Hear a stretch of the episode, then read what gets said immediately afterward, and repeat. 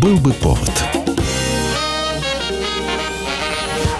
Здравствуйте, я Михаил Антонов, и эта программа «Был бы повод». 18 марта на календаре рассказ о событиях, которые происходили в этот день, но в разные годы, ждет вас сегодняшней передачи.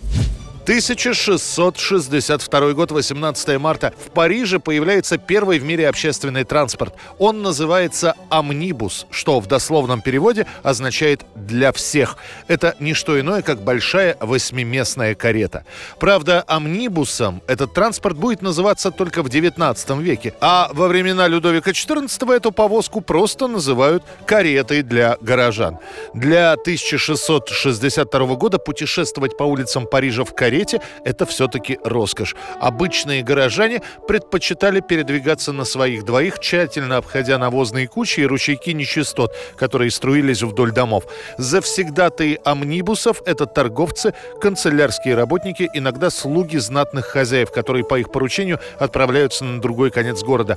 Чуть позже идея общественного транспорта будет реализована и в других странах – в Великобритании, Германии, Голландии. А сам амнибус сначала расширится с 8 до 15 мест, а после обзаведется и местами на крыше, так называемым империалом. 1892 год, 18 марта, учреждается приз для лучшей хоккейной команды Кубок Стэнли. Period explosion in Game 3 of the Stanley Cup Final. Благодарить за это нужно лорда Стэнли Престона, генерал-губернатора Канады. Этот джентльмен, приехав в Северную Америку в качестве представителя королевы Великобритании, был вначале поражен, а после влюбился в игру, в которую во всем мире называют канадским хоккеем. После этого Стэнли предлагает не просто объявлять чемпиона страны, но и награждать его по итогам годового турнира. С этой целью за 10 геней в Лондоне, а по другим источникам в Шеффилде, был куплен кубок. Выглядел он так. На платформе из черного дерева водружалась серебряная чаша диаметром около 20 сантиметров, края которой опоясывали золотые линии.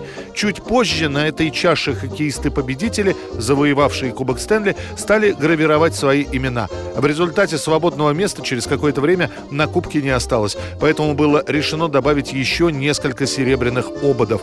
В итоге самый престижный трофей в мировом хоккее увеличился в основании до 130 25 сантиметров, а в высоте до 90 сантиметров, в весе до 14,5 килограммов.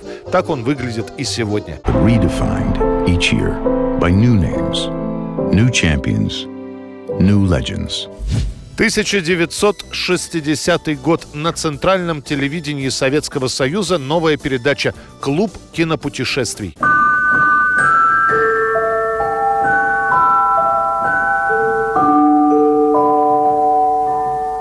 До этого на телевидении уже существовала программа «Путешествие по СССР», которую вел прославившийся своим фильмом «Джульбарс» режиссер Виктор Шнейдеров.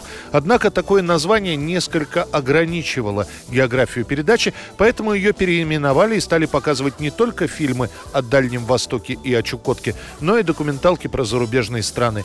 После, по распоряжению Комитета по телевидению, передачу переименуют из клуба кинопутешествий в клуб кинопутешественников. Здравствуйте, уважаемые друзья, члены нашего телевизионного клуба кинопутешественников. Сегодня мы собрались на очередную нашу встречу, в повестке дня которой семь интересных кинопутешествий. Уже после смерти Шнейдерова программа была на грани закрытия, но известный диктор Владимир Ухин, тот самый дядя Володя из «Спокойной ночи, малыши», предложил попробовать в качестве ведущего передачи известного путешественника, врача, участника экспедиции Тура Хейрдала Юрия Синкевича. Так у программы появится ведущий, а сама передача для многих зрителей станет единственным окошком в мир экзотических стран, истории пропавших континентов и цивилизаций. Здравствуйте, дорогие товарищи. Итак, сегодня мы с вами говорим об Атлантиде.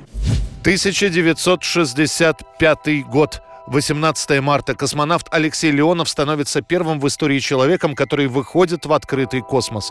Во время второго витка открывают в космическом корабле шлюзовую камеру, и Леонов в белоснежном скафандре выплывает в космос. Над миром разнеслись слова другого космонавта, его коллеги Беляева.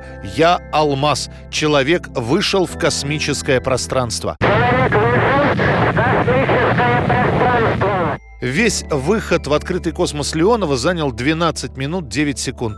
Проблемы начались, когда раздувшийся и ставший жестким скафандр никак не позволял космонавту втиснуться в люк шлюза ногами. Отступив от инструкции, космонавт повернулся к люку головой. Очень медленно ему удалось вползти внутрь корабля и закрыть люк. Пульс и частота дыхания Леонова в этот момент поднялись вдвое. Температура перевалила за 38 градусов, а космонавт потерял в весе 6 килограммов. Тебя воздуха и так впритык было. Сейчас вообще ничего. Чего не останется? Значит, Стрелишь меня вместе со шлюзом! Вот ты упертый. У американцев первый человек в космос выйдет только через три месяца. В 65-м, в июне, это будет Эдвард Уайт с космического корабля «Джемини-4». 1977 год, 18 марта, группа Clash выпускает свой дебютный сингл «White Riot». Уже к концу года начнутся споры о том, кто же лучше представляет панк-сцену – Sex Pistols или Clash – Сами музыканты группы Clash всегда будут говорить о том, что начали заниматься музыкой исключительно под впечатлением от группы Sex Pistols. Был бы повод.